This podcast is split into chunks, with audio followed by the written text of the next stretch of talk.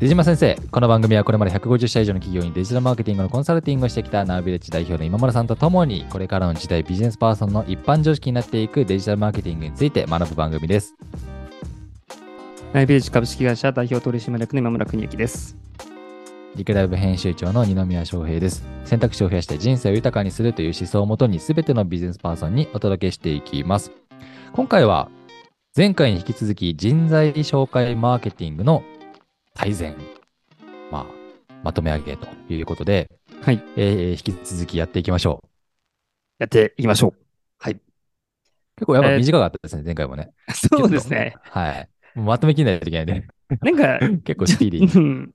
なんか大善っていうなんかコピーを結構本屋さんで、はいはいはい動画広告大善とか、うんうんうん。あこの響きかっけえなと思って、はい。で僕もちょっと人材紹介マーケティング大善とかちょっと名前つけちゃったんですけど、えーいいなんか二宮さんが話してるの聞くと、なんかちょっとこう、偉そうにうぜえ名前つけたもんだなと自分に対してちょっと、あの、今聞きながら、あ、思っちゃあ、って。自分が僕が言ったら。はい。人が話してるの聞くと、なんか、はい。なんかこの名前なんかちょっと、しっかりその名前に誇れるような、あの、ものを作って視聴者の方にお届けしなくちゃと改めて。はい、はい。そうですね。いや、いや、だ全然、いや、すごく参考に学びになってますんで、はい。じゃあ引き続き今日もよろしくお願いしますよ。ろしくお願いします。えー、今日はです。はい。じゃあ、お願いします。はい。そして第 2, 回として、人材紹介マーケティング大全、えー、第2回、介護士、保育士の転職希望者を集客というトピックで書かせていただいております。うんうんちょっとまたですね、画面共有の方をさせていただければと思います。あのー先週というか、えーと、放映されている分のですね、うん続きとなるところ、簡単に、あの、復習した後に、本日のところについてお話しできればと思っています。うんうんうんはい。えっと、今回お話ししている内容の、まあ、大前提は、あの、転職斡旋会社、人材紹介会社と呼ばれている会社って5万とある中での、えーうん彼らはいろんなドメインに対して自分たちはこの分野の転職斡旋会社だというふうに歌って斡旋しているわけなんですが、はい。えーその層というところを7層、まあ、7色というか、7つの区分で私の方で分けています。例えば、職種系と呼ばれているようなマーケ、営業、IT エンジニアみたいな、職種でこう、うんある意味訴求するパターン。それからはい。今日本日お話しする医療、保育系、介護士とか保育士とかっていうような、お医者様とか看護師とかとかまたちょっと違うレイヤーの介護士、保育士方はい。の層。他には、まあ、うん。えー、事業さんとか接客販売とかドライバーみたいな人たちとか第二新卒とか新卒とか、うんまあ、そんな感じで分けて、彼らそれぞれのマーケティング手法っていうのが異なるっていうところを前提として、その、えー部分部分を、えーと回に分けて説明していこうと思っております。はい。ではいえっ、と、この保育士、介護士っていう方たちなんですけれども、はい。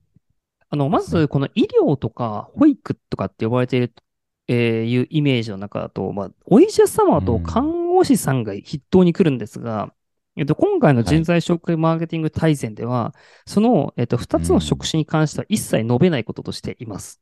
これなぜ述べないのかっていうところなんですけれども、えっと、参入が無無理と判断して、そもそもあの世の中に対して知見とかを話すべきではないと判断したからです。まあどういうことかというと、うんこの業界ってはい M3 キャリアっていう会社さんとか、まあ M3 さんとか SMS って会社さんがいらっしゃって、はい。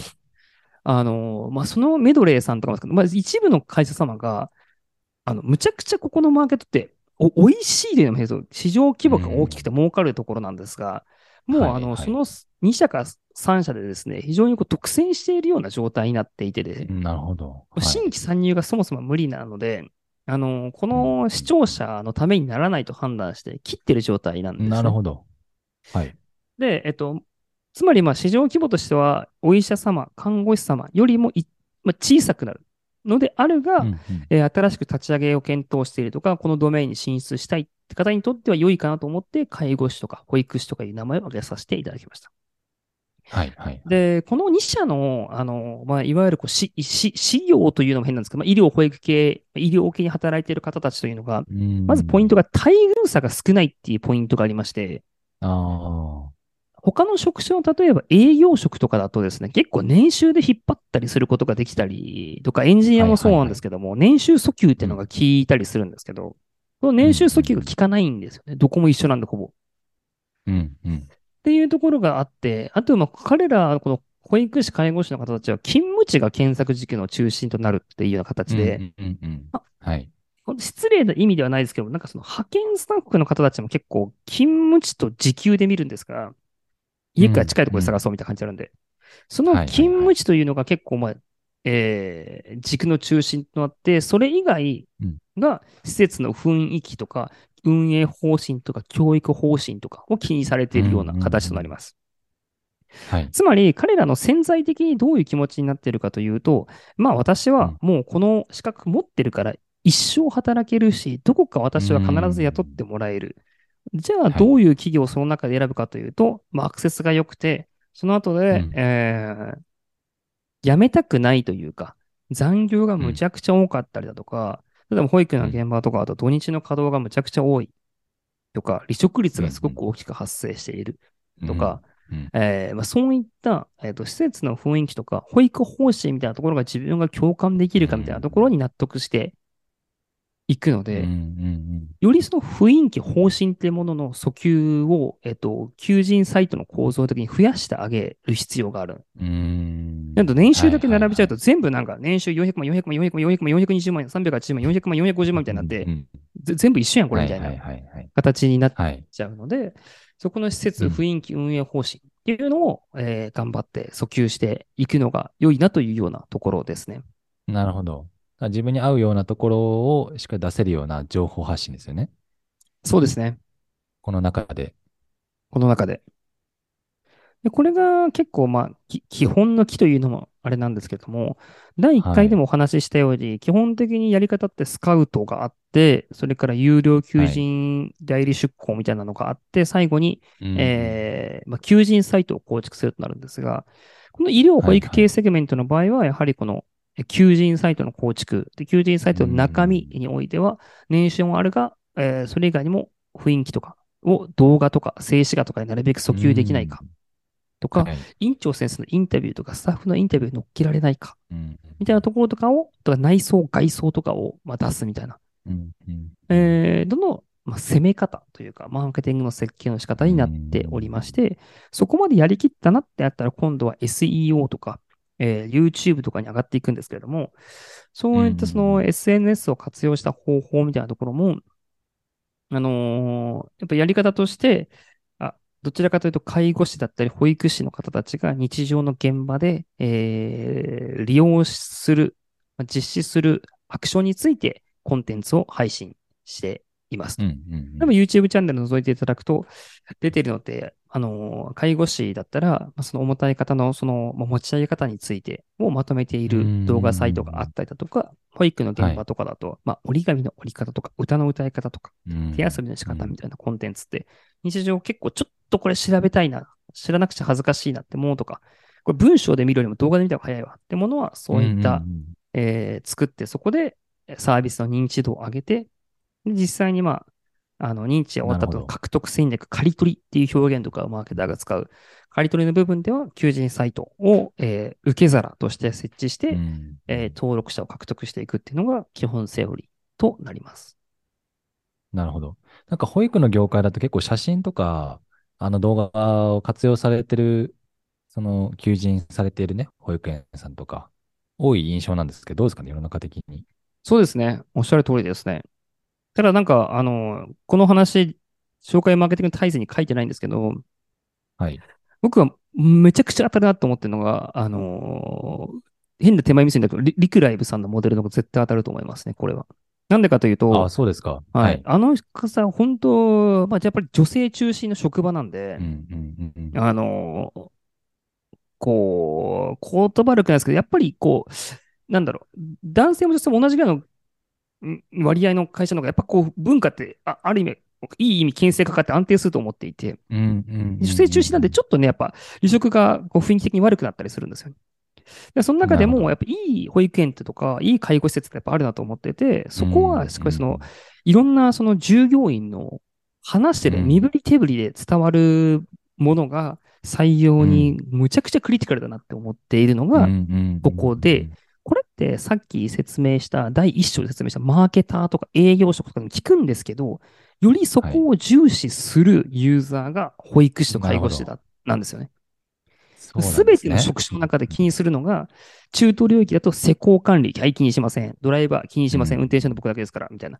まあ、アパレル、うんもうそのアパレルのブランドに引っかかってます。ホテルスタッフ、綺麗なホテルに引っかかってます。会計士、金稼げるとこ、えー弁護士、ビッグ4にかかってます。IT エンジニア、金、えー営業職、えー企業ブランド、マーケティング企業ブランドみたいな感じになってて、はいはいはい。どのコン重要視するポイントですね。そうそうなんですよ。うん。ポイントがこの医療保育士はまさに、えーリアル動画、リアル職員動画が、が、えーむちゃくちゃ求められているというなるほど。僕らがじゃあ結構頑張って参入したいポイントですね。では、した方がいいポイントですね。ああ、そうですね。うん。うんうんうん。すごく当たるイメージが湧きます。うん。そうですよね。いや、あの、僕らの、あの、利用していただいている企業さんの中にも、保育園とか介護施設さんとあそうですかあったりするんで、はいはいはい。はい、めちゃくちゃ成功してる、あ、そうですか。やっぱり。ますね。えーはい結構、ゆるい配信、いや、ゆるい収録をしてるんですよ。一緒に飲み会をして、金曜日の夜に、はい。あの、保育士さん3人と園長先生集4人で、僕とお酒飲むっていう会があったりむちゃくちゃいいですね。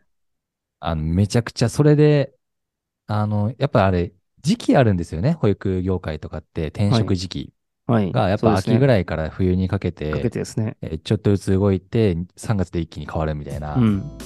やっぱ園の卒業シーズンとかがあるんでね。そうですね。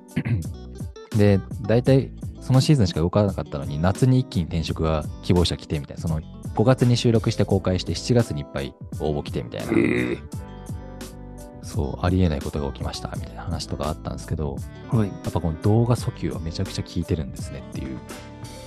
そうですね。動画訴求ははい介護、保育はむちゃくちゃ効くと思いますね。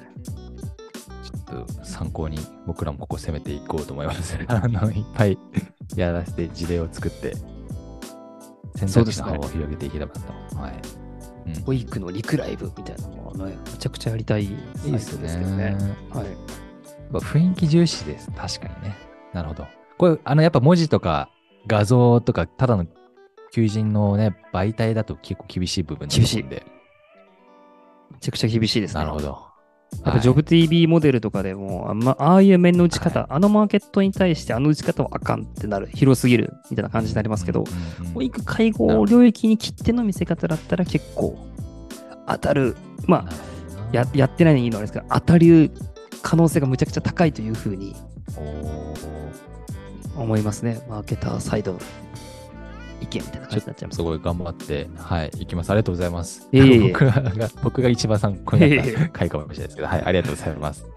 じゃあ以上となります。ということで、まだまだ、はい、あの、マーケティング、あ、ごめんなさい、ななんでしたっけ、えー人材紹介マーケティング大全、はい。よまだまだ続きます。また次回もよろしくお願いします。ありがとうろございまし。たます。ありがとうございました。